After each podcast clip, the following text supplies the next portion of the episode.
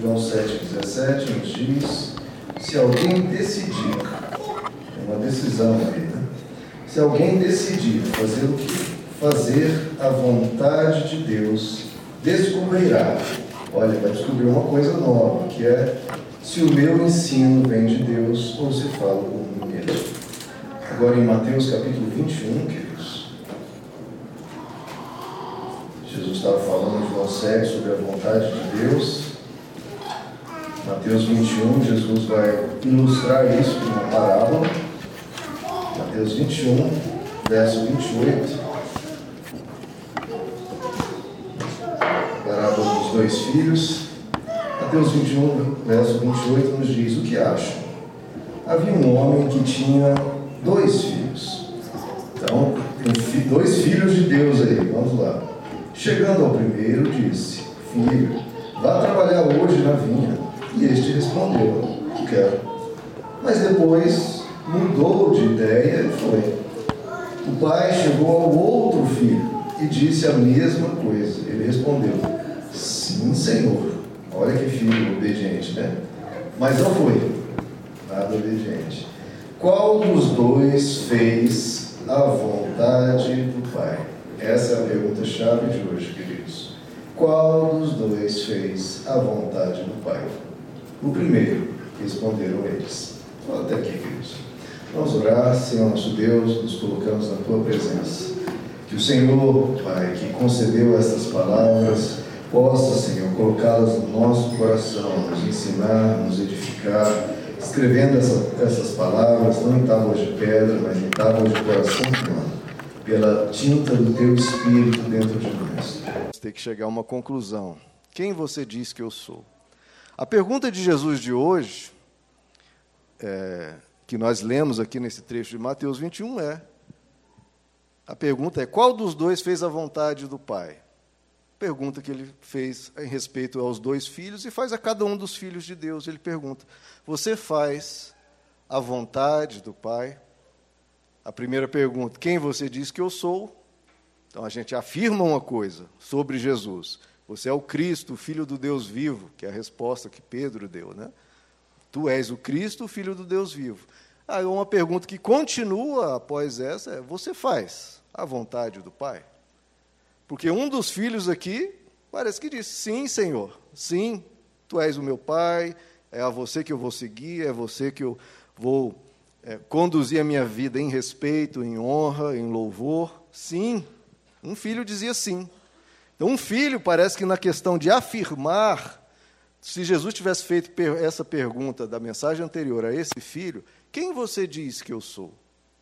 Esse filho talvez elaborasse um discurso maravilhoso. Você é o Cristo, tu és o Filho do Deus vivo, só tu tens as palavras de vida eterna. Para quem iremos nós? E talvez discursasse um belíssimo discurso que a gente acha que encantaria a Deus, né?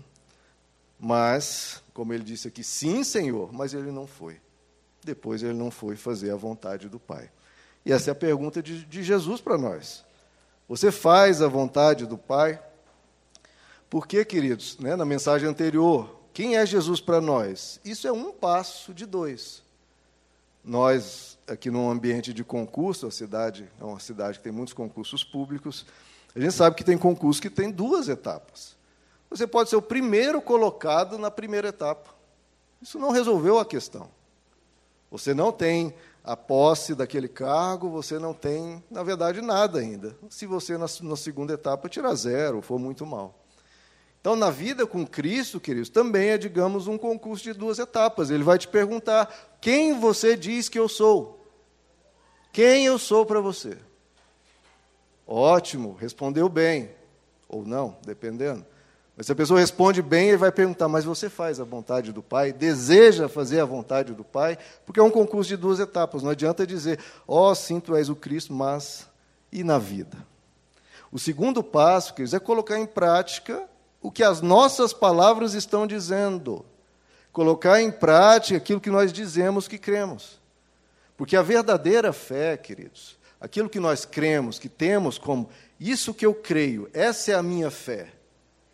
A verdadeira fé se expressa na vida. É o que o apóstolo Tiago diz: a fé sem obras, ela é morta. Cadê a realidade dessa fé se ela não está acontecendo, se ela não está sendo vivida? Ela é morta. A verdadeira fé, ela se expressa na vida. Não adianta uma pessoa, como esse filho aqui que nós lemos, dizer que crê e viver algo que seja diferente, ou mesmo contrário, ou mesmo o extremo oposto. Nós vimos na mensagem anterior que os guardas que foram enviados para prender Jesus ficaram maravilhados com o discurso de Jesus e disseram: Olha, ninguém jamais falou como esse homem. Só que o que tudo indica foi só isso. Eles não mudaram a vida, não prenderam Jesus, mas não mudaram de vida. Então a gente tem que ter bem nítido, queridos, que o mero falar, como esse filho falou, Sim, Senhor, eu vou te obedecer, sim, eu vou à vinha, sim, eu vou fazer a tua vontade, mas não fez. O mero falar não vai emocionar a Deus. Deus não está carente de elogios, não está carente de louvores, Ele não está precisando de confirmação da sua grandeza, Ele não está precisando da validação da sua divindade, Ele não precisa. O Amém não é apenas para ser dito, o amém é para ser vivido. Nós vivermos na vida o amém. Você dizer amém com a sua vida. Dizer amém a palavra de, quando a palavra de Deus afirma uma coisa, você diz amém, eu creio e amém, eu estou querendo viver isso, me esforçando para viver isso. Porque, queridos, nós somos o que nós somos. Nós não somos o que diz, dissemos, dizermos, dissemos ser. Nós somos o que somos. O que nós dizemos ou não a nosso respeito pode ter alguma relevância, mas o que mais é, o que é, é o que você é. E o que você tem sido em relação à palavra de Deus, em relação a Deus em pessoa na sua vida. Porque não adianta, por exemplo, uma pessoa dizer que ama azul e nunca vestir azul. A pessoa dizer que ama azul e só usa azul de vez em quando. Na verdade, ela só anda de preto para lá e para cá. Não adianta falar. A gente tem que viver. A palavra de Deus não é para estar apenas nos nossos lábios. Jesus disse isso na cara dos, do, dos fariseus, lá em Marcos capítulo 7. Esse povo me honra com os lábios, mas o seu coração, o seu, o seu viver, aquilo que ela sente, que ela busca, que ela deseja, que é a vontade dela, está longe de mim. Não adianta honrar a Deus com os lábios o coração está longe. Nós temos que levar o nosso coração para Deus, o nosso viver para a palavra. O apóstolo Paulo diz uma expressão muito bonita: ele diz: revistam-se de Jesus Cristo. Não apenas afirmem, Ele é o Cristo, não apenas digam, mas revistam-se de Jesus. Ele tem que ser a nossa segunda pele ele tem que ser uma vestimenta que eu acordo, eu me visto de Cristo e vou viver Cristo, com Cristo em mim. E sendo uma vestimenta, me revestir de Cristo é algo necessário, é algo cotidiano e é algo que eu faço todos os dias e o dia inteiro. Eu não uso roupa só aos domingos. Eu não uso roupa só na igreja. Eu uso roupa todos os dias, uso roupa o dia inteiro. Em Cristo, nós precisamos viver Cristo. Ele ser aquele que nos envolve, nos veste e nos embeleza para o mundo. Então, a palavra de Deus, queridos, ela tem que ser conhecida, crida e vivida. Não adianta, por exemplo, um médico concordar com tudo que a medicina diz. E até tirar notas excelentes, ou até mesmo ser o melhor aluno no seu curso, na sua residência, mas na hora de fazer a cirurgia, ele faz o que der na cabeça. Ele não vai ser um bom médico. Não interessa o que diga, ele pode dizer o que for. Nós, cristãos, queridos, na nossa vida diária, a gente não pode fazer o que der na telha. A gente tem princípios e nós temos alguém a quem seguimos, a quem nós chamamos de Cristo. Alguém que nos diz, vá, faça isso, e nós precisamos ir e fazer. Nós temos que segui-lo para sermos seus discípulos. Então, nós vamos, nós precisamos fazer o que Cristo ensina, não a nossa vontade. Porque a pergunta é: Você faz a vontade do Pai? O que Jesus pergunta: qual dos dois filhos fez a vontade do Pai? Porque muitas vezes, queridos, a nossa vontade é diferente da de Deus. E qual que é a que deve ser feita? Porque muitas vezes as orações dos cristãos é querendo impor a Deus a vontade própria, quando Deus tem outra vontade. E se nós somos os discípulos e Ele o Rei, Ele o Senhor, Ele o Cristo, eu peço pela minha vontade, mas se a dele for outra, e obviamente, como cristãos, nós reconhecemos, se a dele é outra, a dele é superior. A dele é melhor. Se não no imediato, talvez a minha no imediato me traga mais paz, mais segurança, mais prazer, mas a dele é superior e é melhor a médio e longo prazo. Então a minha vontade eu tenho que calar, e é isso que Jesus diz: negue-se a si mesmo. Esse negue-se a si mesmo é você negar, em geral, é negar aquilo que tem de ruim em nós. Mas em alguns momentos nós vamos ter que calar uma vontade nossa para seguir uma vontade superior dele. Você faz, e essa é a pergunta de Jesus: qual dos dois filhos fez a vontade do Pai? E ele pergunta: você faz a vontade do Pai? Porque, queridos, essa é uma incoerência muito mais comum do que a gente imagina. Mas não é tão difícil de ser observado se nós olharmos as igrejas e a conduta de muitos cristãos por aí. Disse algo e vive-se muito aquém, muito abaixo desse algo que é dito. Se a gente chama Jesus de Senhor e Cristo, é lá em Malaquias, Malaquias o pessoal lê mais aquela questão de dízimos e ofertas, que é importante, mas Malaquias 1 e 2 é uma exortação maravilhosa. E, ele, e Deus fala ao povo, ele diz, vocês me chamam pai, mas cadê a minha honra de pai? Vocês me chamam Senhor, mas cadê a minha honra de Senhor? Veja, isso sempre foi muito comum. E Jesus, por exemplo, na parábola das sementes, diz que a, a semente, que é a palavra de Deus, é entregue, e está sendo entregue, geralmente é, é para discípulos. Uma, a semente fica na beirada do caminho, nem é dada atenção. A outra cai no meio dos espinhos, no meio de muitos outros temas e assuntos. A palavra de Deus é algo secundário. Em outro, cai num terreno rochoso, um coração duro, que a pessoa até recebe a palavra, bate palma, mas depois vem as tribulações e esquece. Ah, não, vou seguir minha vida, não quero saber mais de Deus. É fogo de palha. Então veja como isso é comum, muita, muita fala e às vezes pouca vida. Tolstói, Leon Tolstói, um russo, ele fala que os cristãos da sua época, quando ele falava do Evangelho, falava de princípios claros da palavra de Deus, aí você falava, ah, esse cara chato aí vem de novo, com um sermãozinho.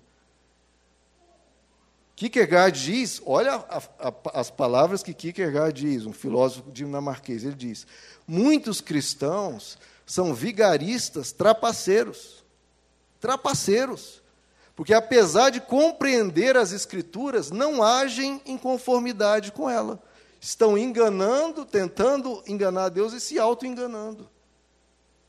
Não adianta falar, queridos, a gente tem que viver. Não adianta ser um filho que diz sim para tudo que Deus propõe. Sim, Deus, eu quero a tua vontade. Sim, Senhor, faz o teu querer. Sim, sim, sim. E depois, na vida, faz outra coisa. Filho sim, filho não. Já o outro filho, ele nem tinha toda essa dinâmica, clareza de dizer sim para Deus. Às vezes ele titubeava, às vezes tinha dúvida, mas na hora do vamos ver, ele ia lá e colocava em prática o que o Pai havia dito. E Jesus pergunta: quem fez a vontade do Pai? E os judeus legalistas lá, que sempre brigavam com Jesus e outros ditos pecadores estavam se quebrantando, eles disseram: é, foi o filho que disse não, mas depois obedeceu. Queridos, Jesus, ele não é só verdade. Não basta crer na palavra, tem que vivê-la. Jesus não é só verdade, ele também é caminho, verdade e vida. Por que, que ele quis deixar isso tão claro, em vez de dizer, não, eu sou a verdade? Ele falou, não, eu também sou um caminho. Ótimo vocês crerem, acreditarem e colocar isso na mente, mas vocês têm que seguir esse caminho.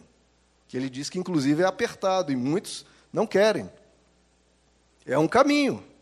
Temos que andar por esse caminho. E ele é vida. Jesus precisa ser vivido.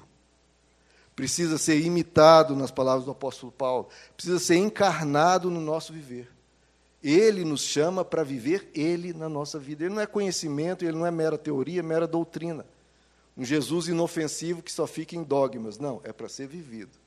O apóstolo Paulo, eu adoro que ele usa sempre isso. Ele diz: Cristo que é a nossa vida.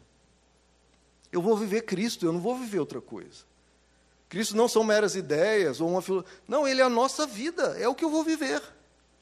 É a minha forma de agir, minha forma de tratar o ser humano, minha forma de me comunicar, minha forma de me relacionar, minha forma de tratar dinheiro, minha forma de tratar mulheres, tratar pessoas de outras raças, tratar tudo. Eu vou viver Cristo, ponto. Qual a sua filosofia de vida? O que, é que você entende? Não, eu vivo é Cristo, eu quero viver Cristo. Como Jesus viveu, eu quero viver, quero colocar isso em prática. Porque é nisso que eu creio. E creio não apenas da boca para fora como teoria, mas como realmente a vida que precisa ser vivida. E ele veio demonstrar a vida que Deus quis que todo ser humano vivesse. É dessa forma. Tratando bem a todos, acolhendo pecadores, aconselhando, lidando com a exploração da fé das pessoas, lidando com todo tipo de maldade.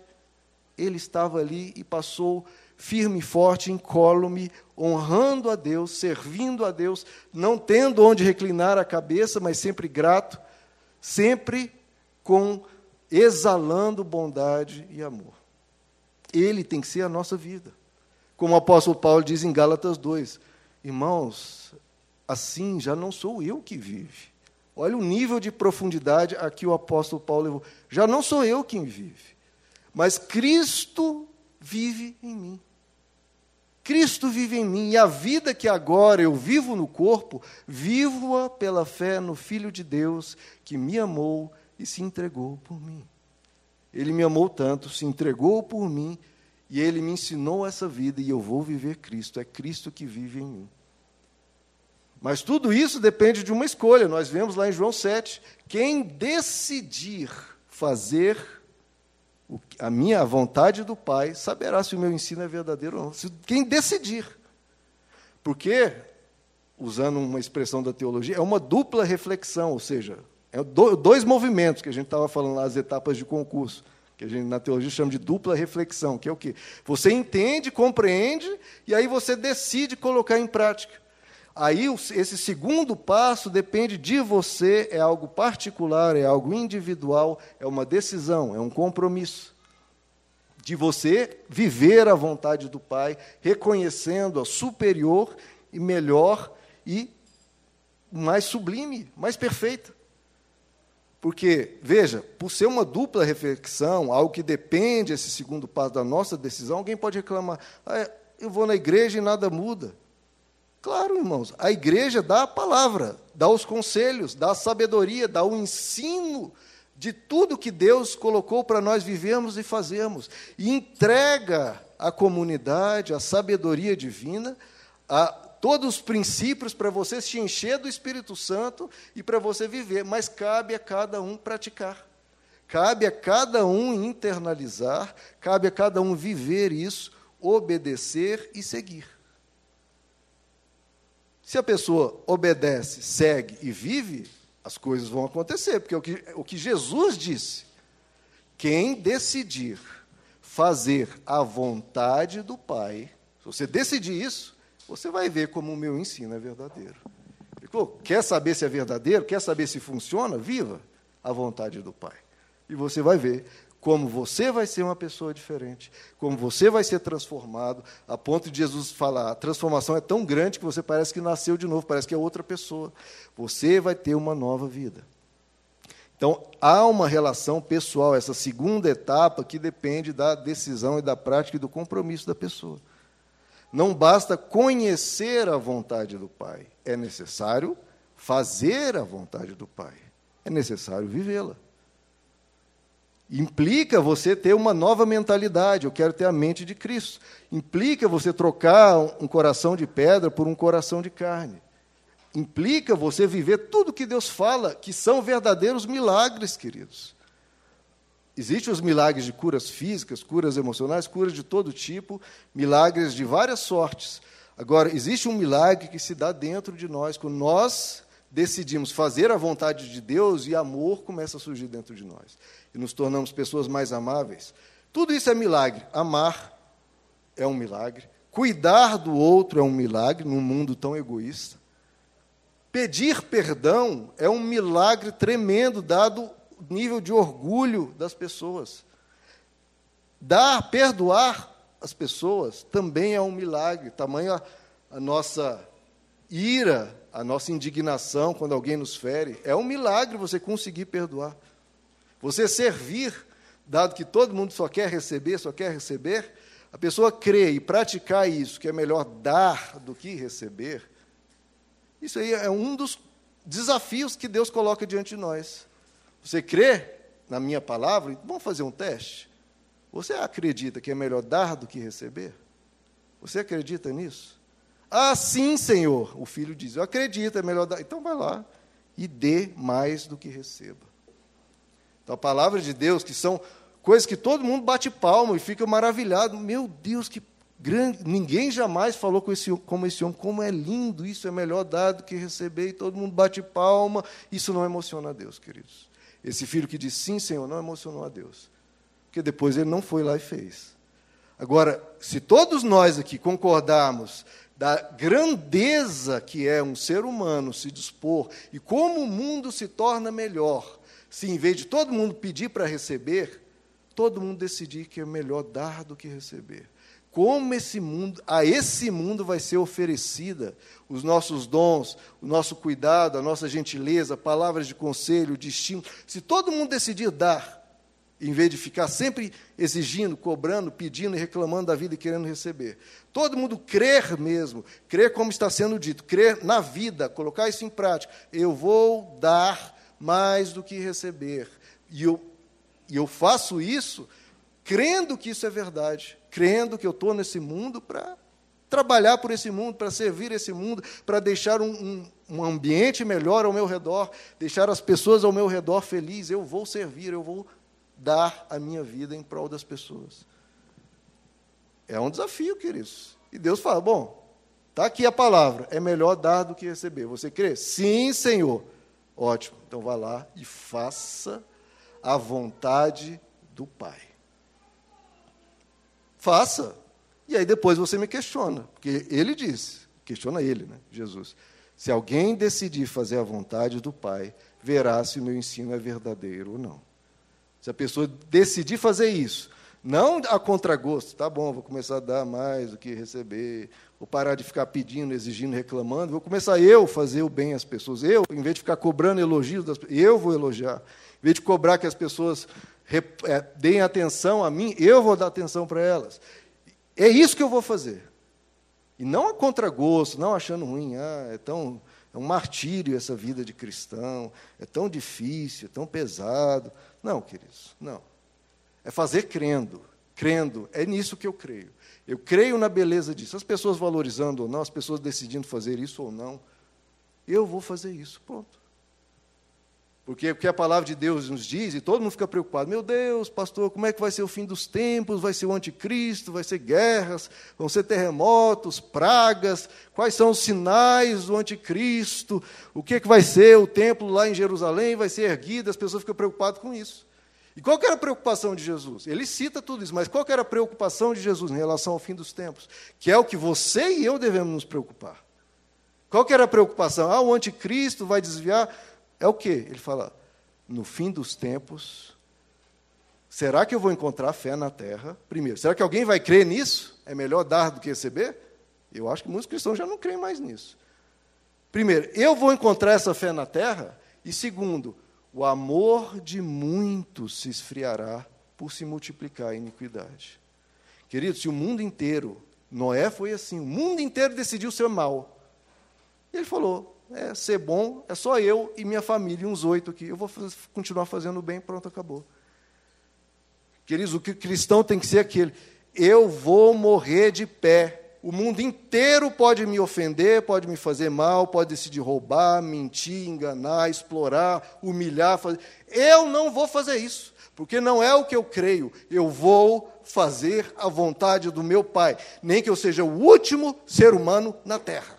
E mesmo se não vale a pena. Se eu tratar bem todo mundo e todo mundo me tratar mal, eu não faço dependendo do que elas vão fazer por mim. Eu faço porque é nisso que eu creio. É a minha fé e eu não vou permitir no meu coração essa fé morrer, e eu não vou permitir no meu coração o amor esfriar, porque lá fora, ou aonde quer que seja, está se multiplicando a iniquidade. Não vai esfriar esse coração, porque eu decido e vou fazer a vontade do Pai. Não apenas dizer, fazer.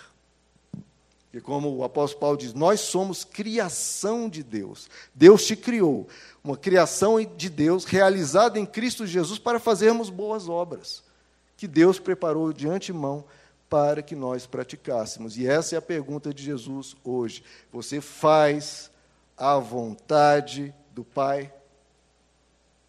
E essa vontade que eu estou falando, nisso, no viver, de servir, de fazer o bem, de cuidar, de se importar, de dar atenção, de perdoar, de pedir perdão, esses grandes milagres gigantescos que tem que quase que morrer dentro de nós a nossa mesquinhez.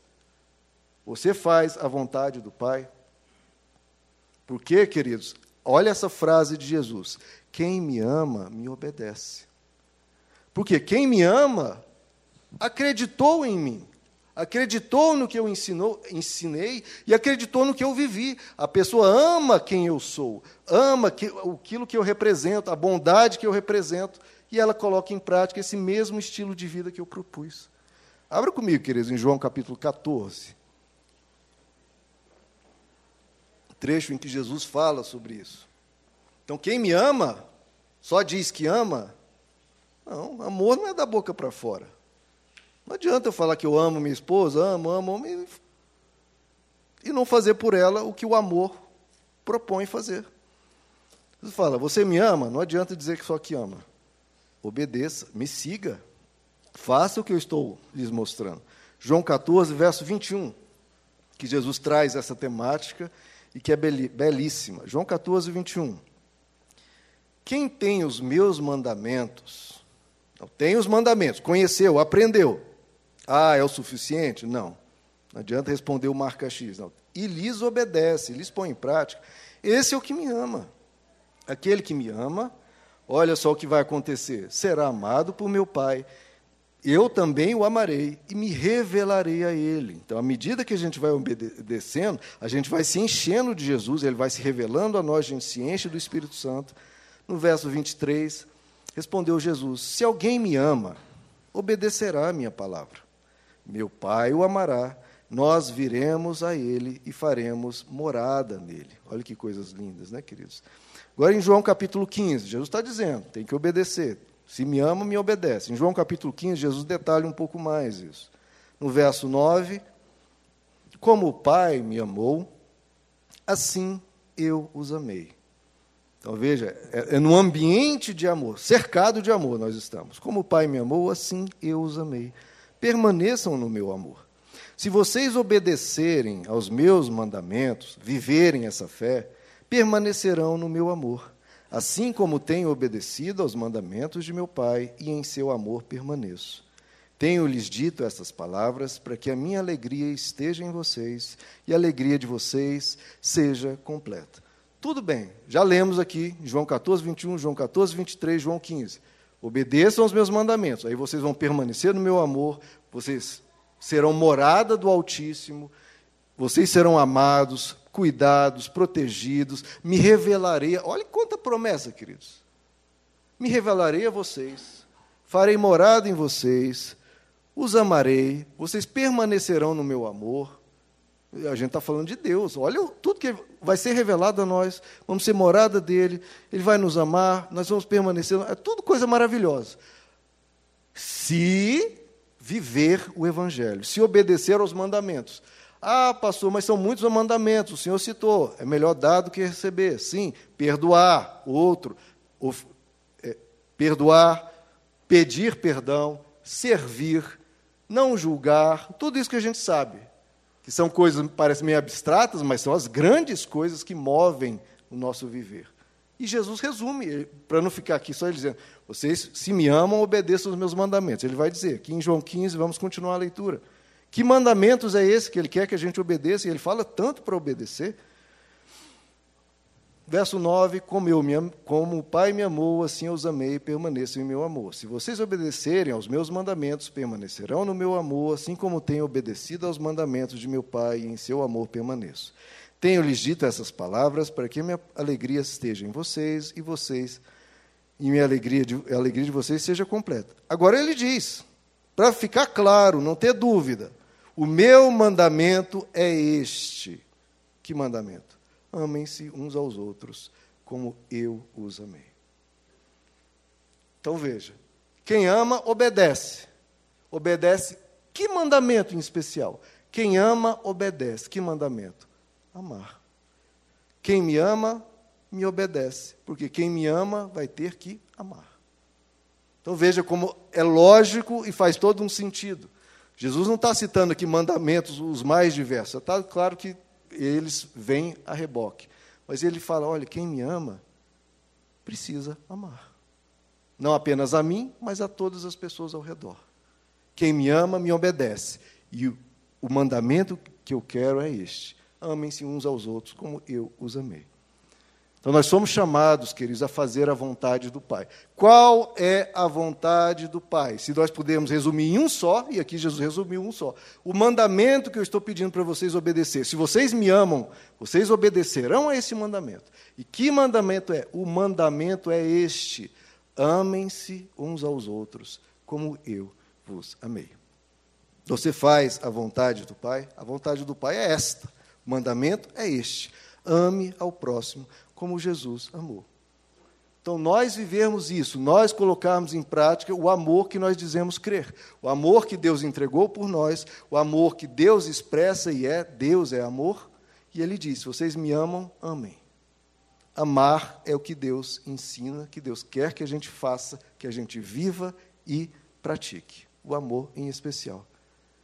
Porque é assim, queridos, amando, tudo que vai fluir de nós carrega virtude, carrega bondade, carrega um se importar com o outro e quebrando o nosso egoísmo em prol de algo superior. O amor nos faz perdoar.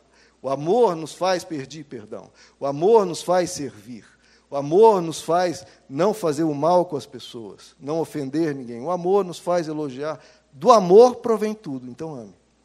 Ame, que aí você vai obedecer a Deus e colocar a Deus, queridos, como um alvo, como um sentido, um propósito do nosso viver. Porque quem tem Deus como ideal, como exemplo de vida, está preparado para tudo. Porque olha como diz o apóstolo Paulo: para mim o viver é Cristo e o morrer é lucro. Olha como ele está preparado para tudo. Tudo tem sentido, porque ele procura viver o quê? Cristo. Se algo de ruim, trágico ou difícil, algum obstáculo eu tiver, bom, a vida é Cristo. Eu vou viver Cristo no meio dessa dificuldade, vou honrar a Deus, vou enfrentar isso, vou perseverar, porque o viver é Cristo. Eu vou viver Cristo no meio dessa dificuldade. E se eu, por fim, tiver alguma doença ou passar por uma coisa e tiver que morrer, é lucro. Então o apóstolo Paulo está preparado para tudo, porque ele colocou Deus como a sua vida, Cristo que é a nossa vida. O morrer, o viver, para mim é Cristo. O que vier na minha vida, eu vou honrar a Deus como Cristo honrou, eu vou procurar fazer isso. E na hora de eu morrer, morrer é lucro, eu vou para junto do Pai. Pronto. Agora, a pessoa que tem uma vida vazia, tem um alvo vazio, ou pequeno, ou egoísta, o viver para ela é vazio, e o morrer mais vazio ainda, ela se desespera, porque uma pessoa não é maior que o seu alvo. Se, a pessoa não tem um alvo, o alvo é vazio, a pessoa não é maior que o seu alvo. Se é um alvo vazio, a vida dela vai ser vazia. Se o alvo dela é, são coisas materiais, a vida ela vai enxergar a vida como tudo material. Se o alvo dela é mero prazer físico, ela vai ser semelhante também a meros animais. Agora, se a pessoa tem como ideal Deus, eu vou viver Deus, Cristo vai ser a minha vida, eu vou honrar a Ele, eu vou procurar ser como Ele, eu vou procurar amar a Ele e saber do amor dele por mim. E é isso que eu vou viver. A pessoa está preparada para tudo. O apóstolo Paulo diz em Romanos 14: Nenhum de nós vive apenas para si, e nenhum de nós morre apenas para si. Se vivemos, vivemos para o Senhor. Olha, eu estou vivo, então vou viver para o Senhor. E se morrer? E se morremos, morremos para o Senhor. Olha como a vida é simples e tranquila. Se nós vivemos, vamos viver para Deus, gente. E se nós morrer, pastor? Vamos morrer para o Senhor também. Assim, quer vivamos, quer morramos, pertencemos ao Senhor. Por esta razão, Cristo morreu e voltou a viver, para ser Senhor de vivo, de vivos e de mortos. Quer vivamos, quer morramos, não interessa, irmãos. Vamos caminhar com Deus. Vamos ser de Deus e vamos viver Deus aqui na terra. Vamos honrar a Cristo, porque nós somos chamados para ser como Ele, imitadores de Cristo. Agora, um detalhe. E eu quero explicar uma expressão aqui de Jesus que eu acho muito enigmática e eu passei muitos anos ou até décadas sem entender. Vamos ver se, se eu ajudo a esclarecer.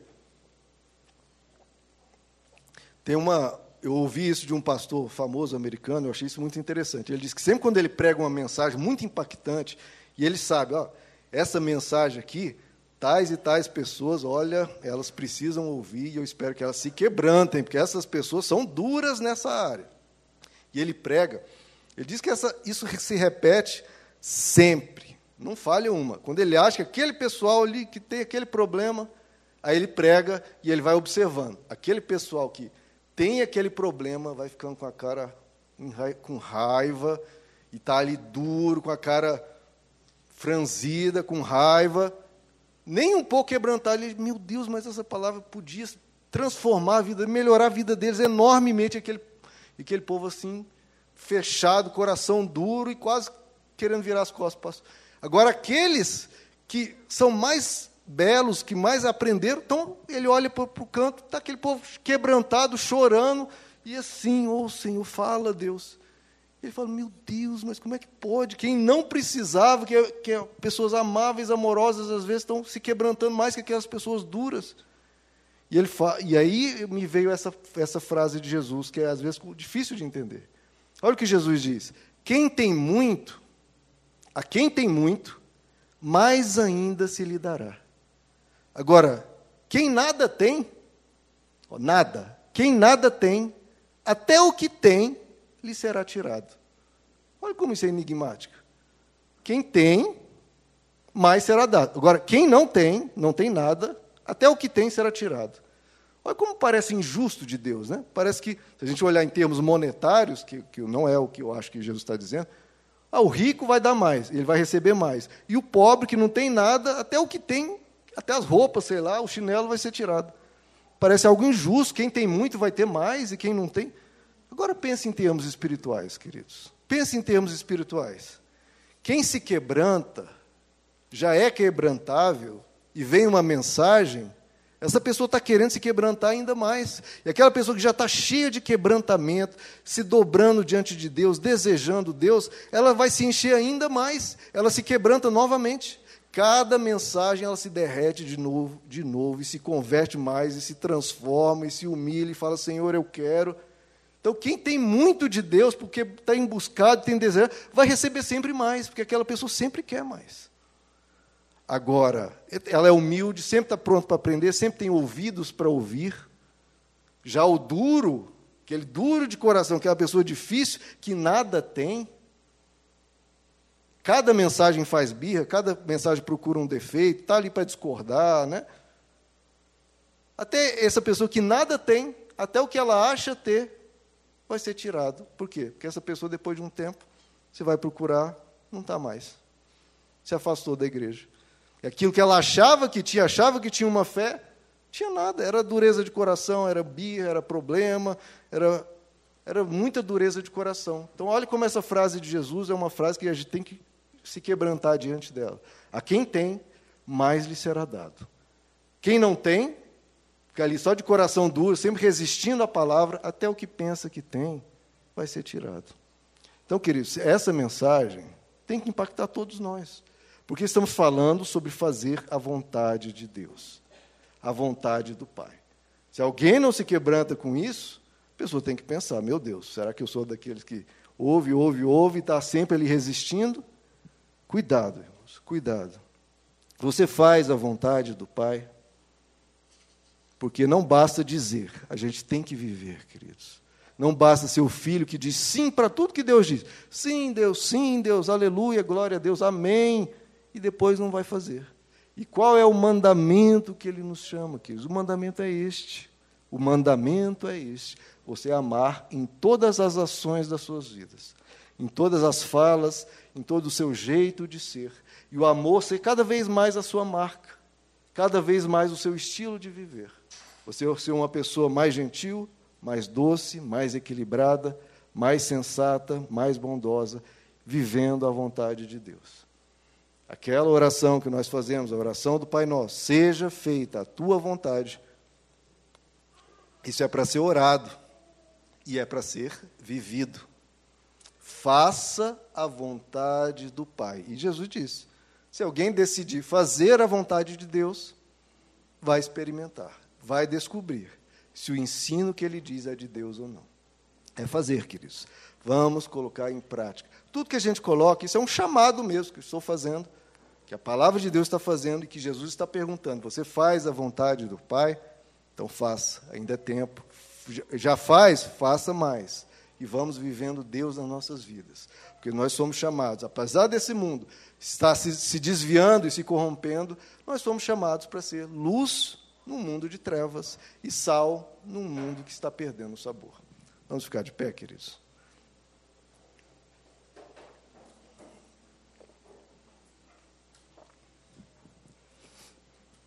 Eu comentei numa pregação anterior, né? Que às vezes a gente avalia essa oração do Pai Nosso e a gente olha às vezes para ela com a nossa pobreza espiritual, né? É, seja feita a vossa vontade, a tua vontade, Deus. Como se Deus fosse um tirano que quer que todos os seus desejos sejam cumpridos, tudo que ele quer se realize, pronto, acabou, é a vontade dele e pronto.